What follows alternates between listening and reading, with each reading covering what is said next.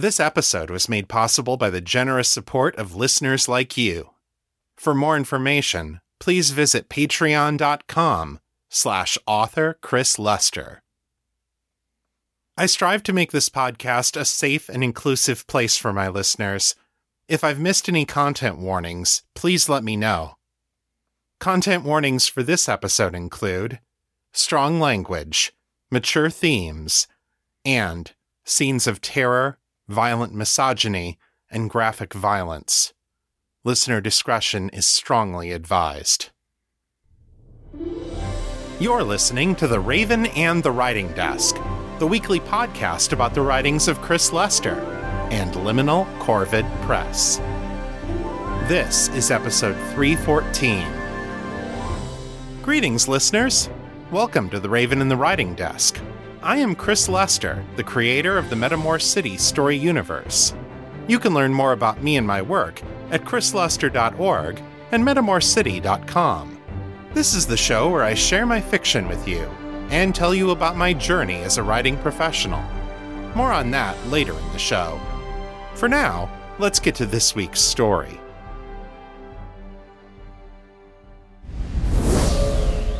Today I'm bringing you chapter 55 in my Metamor City novel, Making the Cut. If you're new to the show, go back to episode 259 to hear this story from the beginning.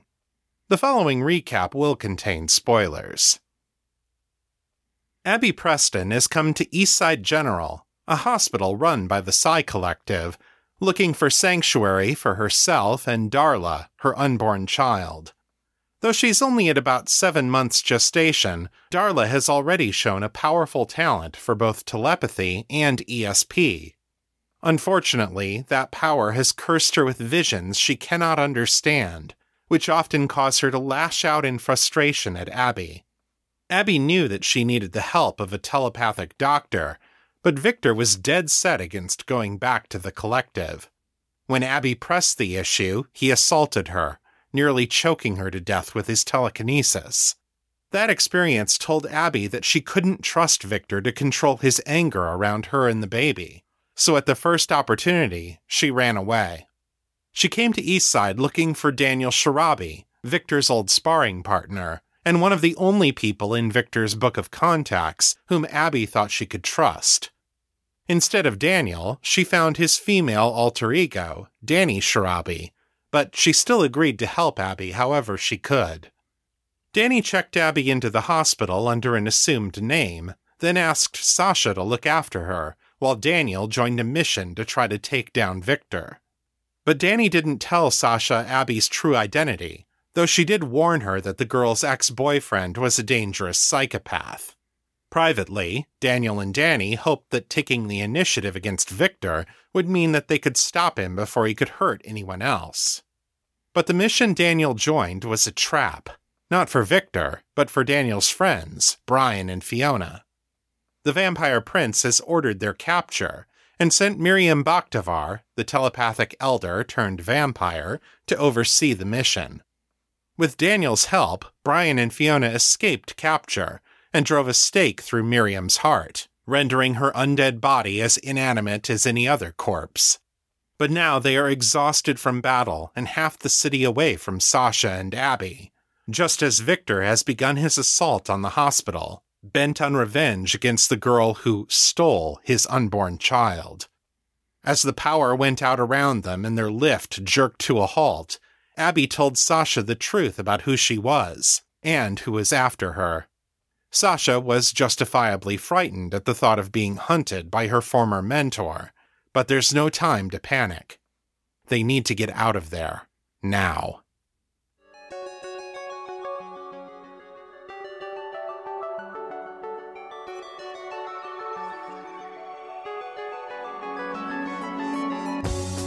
Making the Cut. A novel of Metamor City. Written in red by Chris Lester.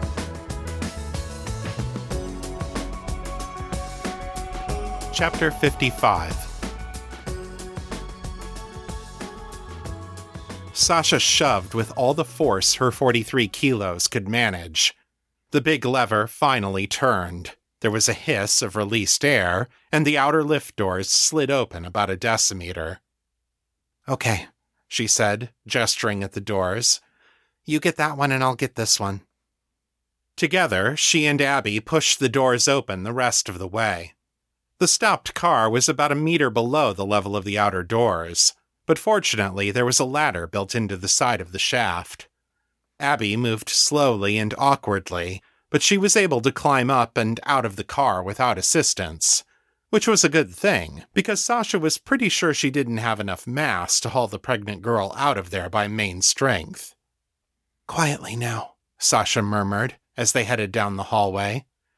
Victor will expect us to take the closest emergency exit to get out, so we'll go across to the far end of the building and take the stairs from there.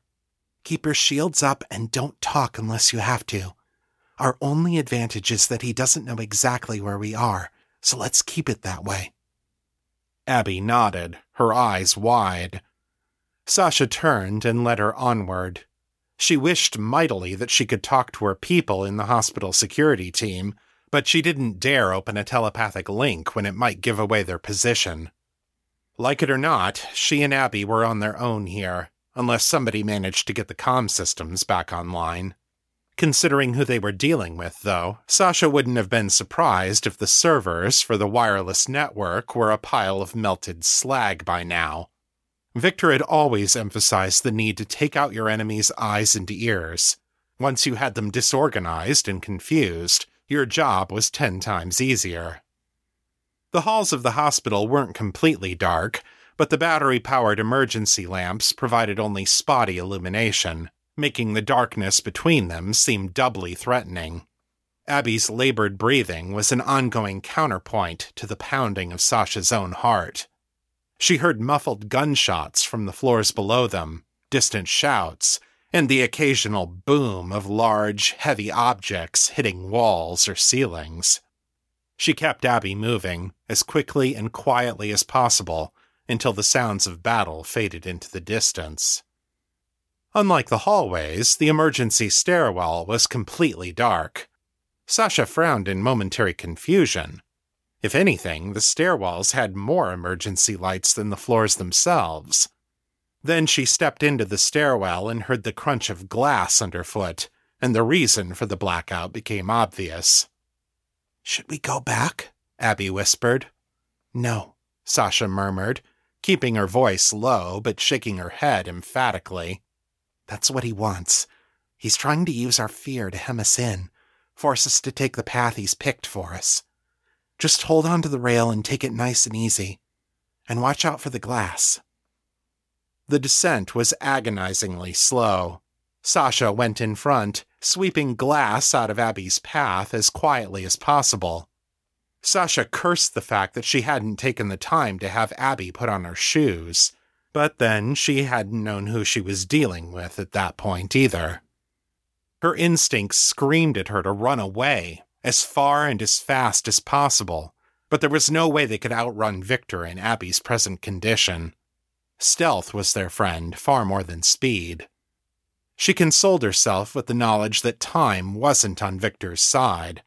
Taking the hospital's power grid offline would alert emergency services and the higher ups in the hive itself. Help would come if they could stay out of his sights long enough for it to get here. They reached the third level exit landing after only three flights, but Sasha signaled for them to keep going. Victor would expect them to take the fastest, easiest way out of the building. That exit would be watched, sealed, or trapped, possibly all three. No, Sasha would take Abby down to the second Skyway level, through the hospital sublevels and into the office complex below.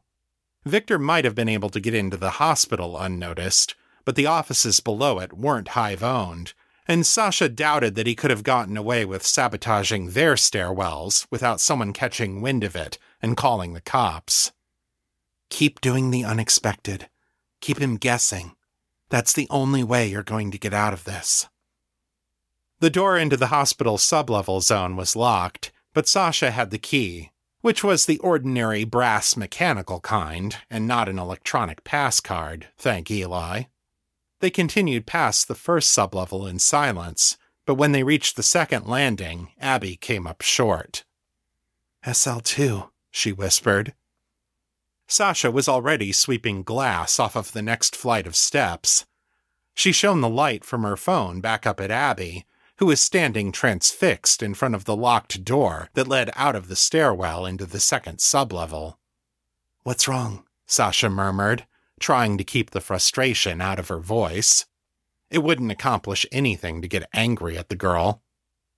Sublevel 2, Abby said, her eyes wide.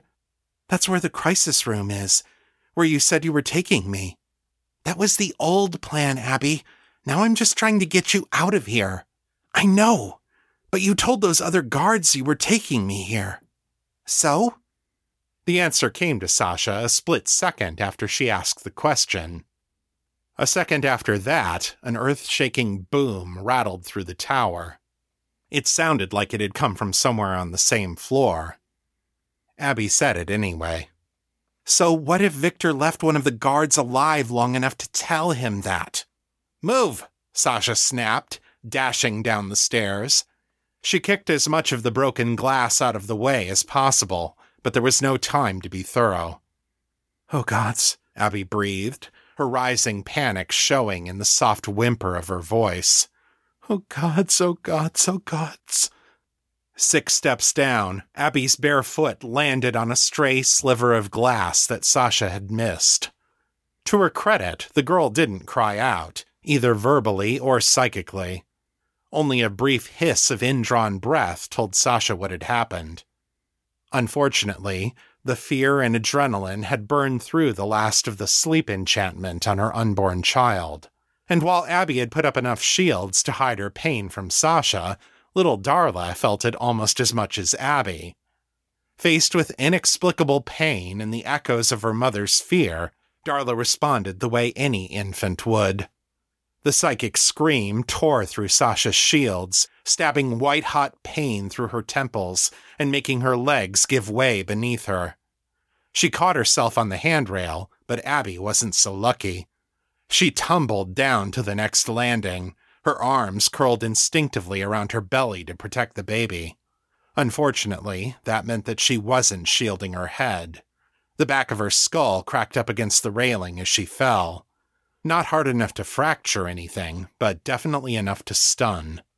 Sasha rose to her feet, throwing all her strength into rebuilding her psychic shields. Darla's second scream was weaker than the first, and it still nearly blinded her with the force of its raw anguish. Good God, does that kid have power? Sasha tried to send her a wave of peace and reassurance, but the child was terrified and inconsolable and she was broadcasting their location to every teep in a three click radius. Abby, get up! Sasha shouted, abandoning any hope of stealth. She put the force of her mind behind the words, and Abby's eyes fluttered twice, then opened. Sasha? Abby asked, sounding dazed. Get up, damn it!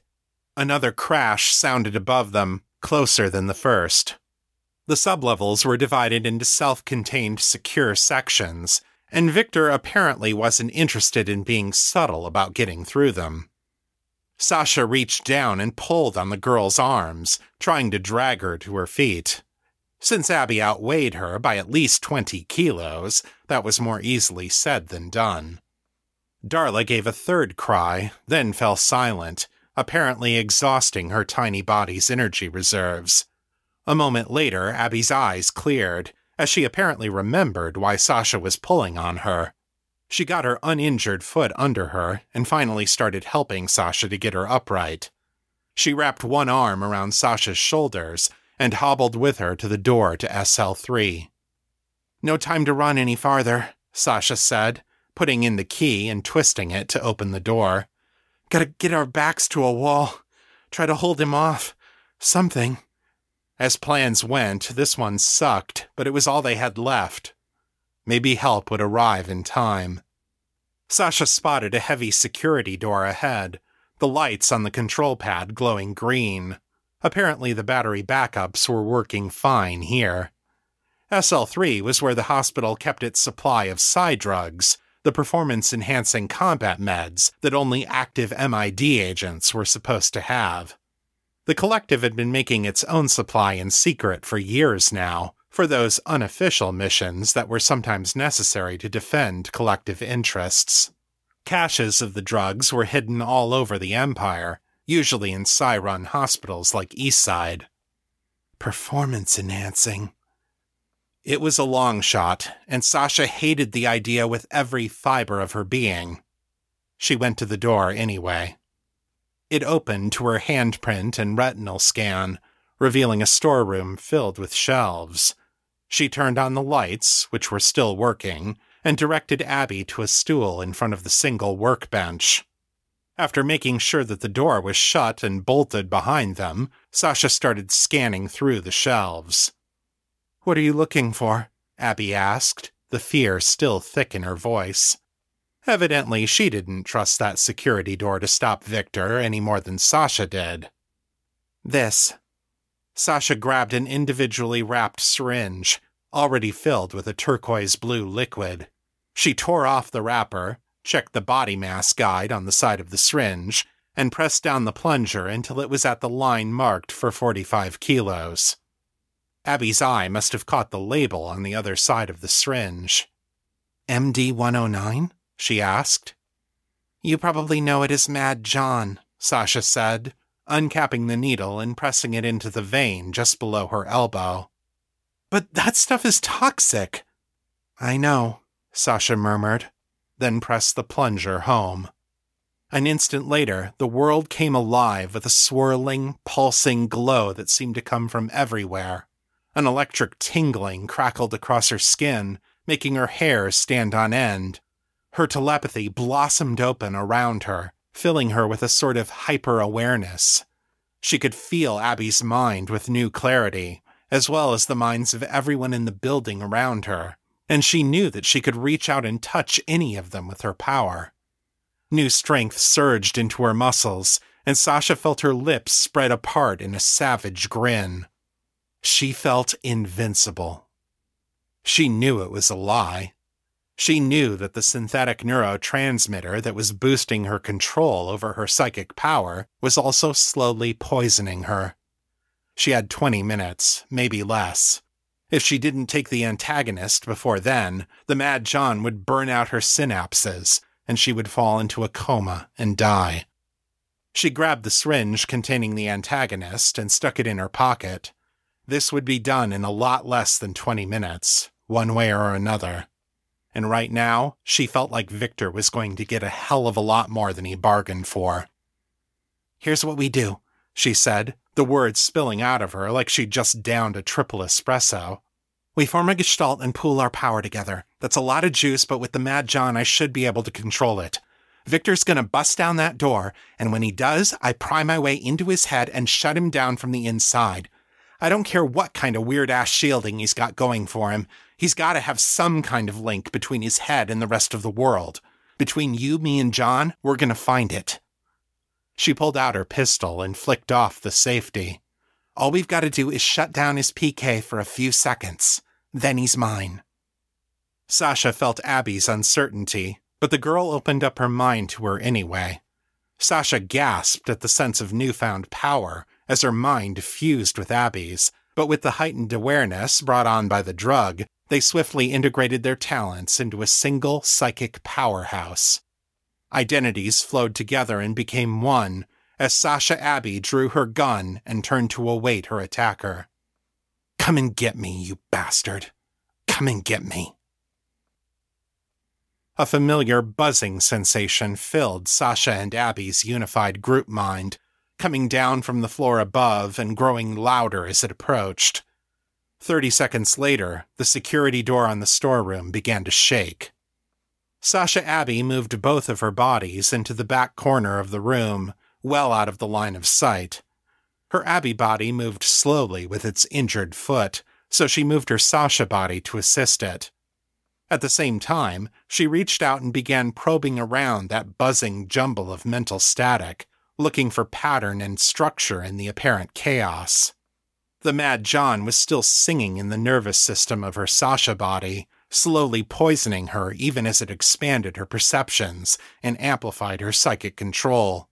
She made full use of it now, channeling more of her shared consciousness through that body as she struggled to understand what was going on in Victor's head.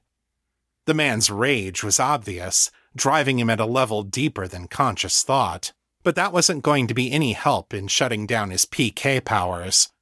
Sasha Abby needed to get into his cerebral cortex somehow. She started looking for a door. The security door groaned as an unseen force pried at its hinges. Sasha Abby ignored it. Victor's thoughts were spilling out all over the place. He wasn't even trying to shield himself anymore, but they were all just fragments, pieces of unfinished ideas. Where are the rest of them? she wondered. A quick inventory of the thoughts she could sense confirmed that they weren't just jumbled. A lot of pieces were actually missing. With the Mad John giving her an unprecedented capacity for multitasking, Sasha Abby laid out all the pieces of Victor's thoughts in a matrix, ordering them chronologically and by similar themes. The missing thought fragments now resembled a regular series of holes against the backdrop of Victor's consciousness. Sasha Abby recalled mathematics that one or the other of them had learned at some point, and almost instantly she came up with an equation that described the pattern. It was more than consistent, it was perfectly mathematically predictable. No human mind could fragment itself into a pattern like that. Not without help, anyway. The door groaned again, then shrieked as the hinges finally gave way. It fell out into the hallway with a boom. A moment later, heavy footsteps crossed over the fallen door and into the storeroom. Come out, come out, wherever you are, Victor said, his voice chillingly calm compared with the rage that burned inside him. Sasha Abby stayed out of sight behind the set of long shelves, all of which were much heavier than the door and securely bolted down. She reached out for Victor's senses, looking for the link between his head and the outside world. There, in the occipital lobe. Victor's vision, at least, was an unscrambled signal. She saw him scanning the room, moving one cautious step at a time, the faint shimmer of his PK shield around him. She followed the signal further in, toward the parietal lobe, and the raw visual input was joined by a sense of Victor's own body awareness, the movement of his limbs, the heat that flushed his skin. From there, she tried to pass into the frontal lobe, where sensory data joined with conscious thought and the will to action. And there she ran up against that frustrating pattern of fragments again. Her Abby half had a sudden insight. I'm using the wrong power. She added her ESP to the mix, and a picture of the inside of Victor's head revealed itself. A silvery network of tiny wires and transistors, weaving amongst the neurons and glial cells, interfacing with synapses and splitting the signals between organic and cybernetic components. And all along that network, like tiny insects swarming through a nest, a host of nanomachines worked nonstop, maintaining the incredibly complex circuitry. Sasha Abby was impressed and horrified. This was the secret weapon the vampires had been working on. Not an anti teep virus, but a cybertech scrambler to block telepathic intrusion. The vamps themselves didn't have anything to worry about, their minds couldn't be read anyway. But a tool like this would give their human ghouls nearly the same level of protection. If they got these things into the heads of all their minions, the collective would have a hard time learning about their plans fast enough to counter them. And now Victor was turning that power against his own people, the traitorous bastard. All of these insights took only a matter of seconds. Unfortunately, seconds were all Sasha Abby had. As she took her hard won knowledge and tried to apply it, looking for a way to shut down or bypass the neural network, Victor appeared around the last set of shelves. There you are, honey, Victor said. He bared his teeth at Abby's body in an expression that couldn't even remotely be called a smile. I've been looking all over for you. Sasha Abby trained her gun on Victor, more out of reflex than anything else. He hardly seemed to notice. I'm not going back with you, Victor. She said it through Abby's mouth, not wanting to give away their plan to Victor. Even as she spoke, she continued prying at his mind, looking for the connections where the nanopixie's influence ended. What could she do to him that might still get through? Oh, I know you're not, Victor said, that ugly, not a smile splitting his face again. I wouldn't take you back anyway, you backstabbing little whore. But no, see, you have something that belongs to me. A knife dropped into his hand from a hidden sheath under his leather coat. I'm just here to take it back.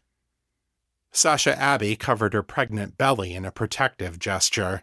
She moved her Sasha body squarely in front of Abby, pointing the barrel straight at Victor's heart. You're not taking anything. She said it with Sasha's voice this time. Inside his head, she found a vulnerable spot.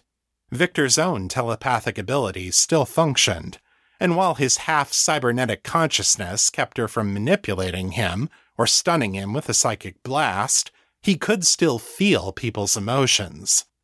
She took all of her fear, her pain, and her terror, amplified the signal through her combined powers, and channeled them straight into the telepathic receptors of his brain. Victor reeled, his mouth open in a silent scream, as he stumbled back away from them. Sasha aimed and fired, three shots in quick succession. Victor raised a PK shield, but it was weak and not fully formed. The shots only deflected instead of stopping cold. One of them struck him in the left arm, while a second grazed his shoulder. The third caromed off and hit one of the shelves, smashing a line of bottles. He grunted in pain and dropped the knife he'd been holding. At the same time, Sasha Abby felt his walls go up, shutting off his telepathy, and with it, the gap in his defenses. Bitch! he growled, reaching out with his telekinesis. Sasha Abby felt the pull of the gun on her hand and hit the button to eject the magazine before it was torn from her grasp. Victor tossed the weapon aside. I don't need a weapon to kill you. Sasha's body reached for her backup revolver, but was stopped by a sudden force pulling back on her neck. Through Abby's eyes, she saw Sasha's yew tree crucifix constricting around her like a garrote, cutting off her oxygen as the same invisible force pinned her to the wall. Sasha Abby moved her other body forward, clutching at Victor to try to make him stop, but he snarled and shoved her backward. She landed hard against the shelves and fell to the floor, the wind knocked out of her. Sasha Abby felt herself losing contact with Sasha's body as the lack of oxygen and the ongoing toxic effects of the Mad John reinforced one another. She made one desperate, final push with her combined psychic powers, trying to batter down Victor's shields with the raw force of their psychic pain. Victor flinched under the assault, and his grip faltered for an instant, but it was too little, too late. Sasha Abby had nothing else to follow up with, no weapons at hand to exploit the opportunity. Sasha's body went limp, and Victor tossed it contemptuously aside. Sasha's consciousness was still fused with Abby's, but their group mind immediately felt the loss of power and the accompanying loss of the hyper awareness that the Mad John had given them.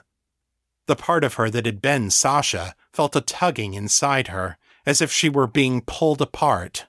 An indefinable something left her then, slipping out of her grasp as it moved beyond even the realm of psychic perception.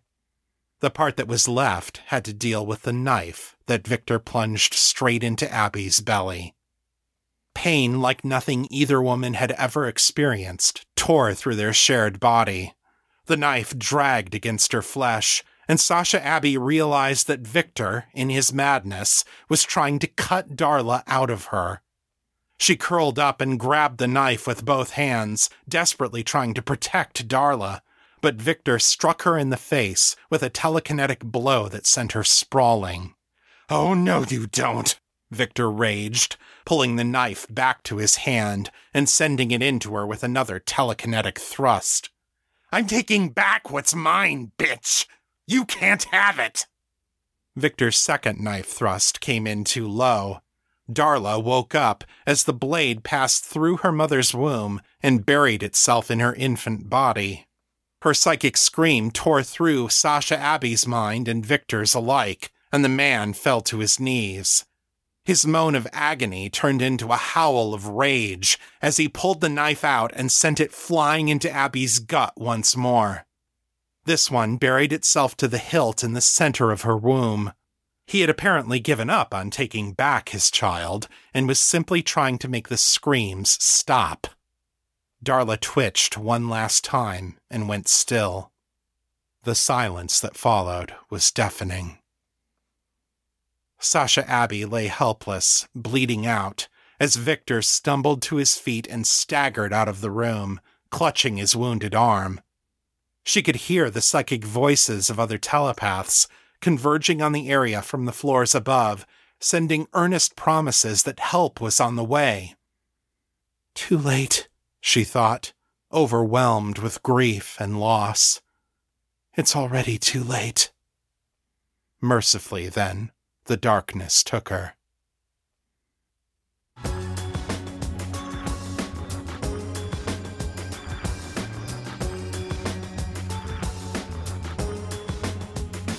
And that's the end of chapter 55. Come back next time as Daniel and the Summer Cell deal with the terrible losses they have suffered. Toni Cade Bambara said, Writing is one of the ways I participate in transformation. So I hope you've been brushing up on your shapeshifting spells, because it's time for the weekly writing report.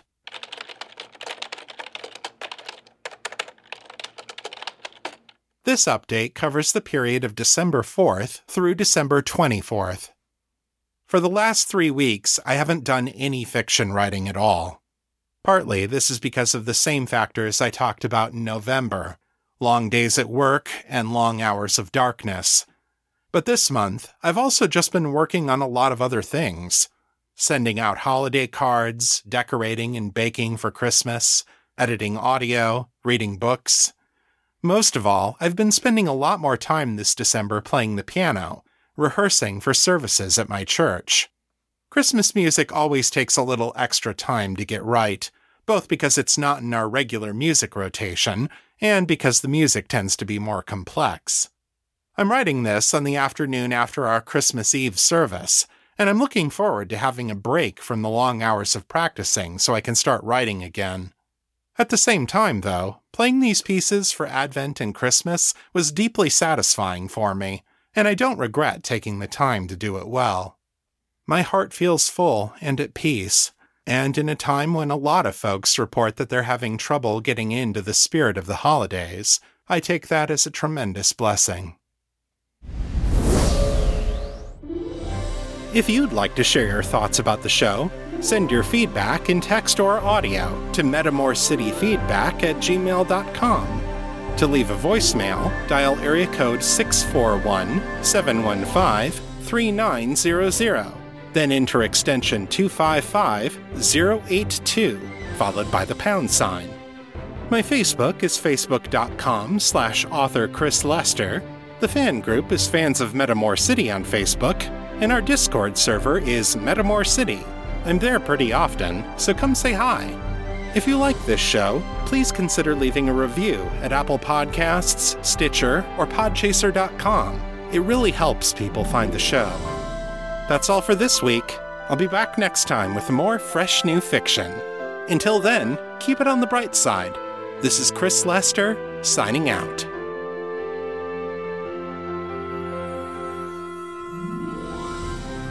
The contents of this podcast are copyright 2021 by Chris Lester and Liminal Corvid Press. The show is released under a Creative Commons Attribution, Non Commercial, No Derivatives license. So don't change it, don't sell it, but feel free to share it all you like. For more information about this license, please visit creativecommons.org.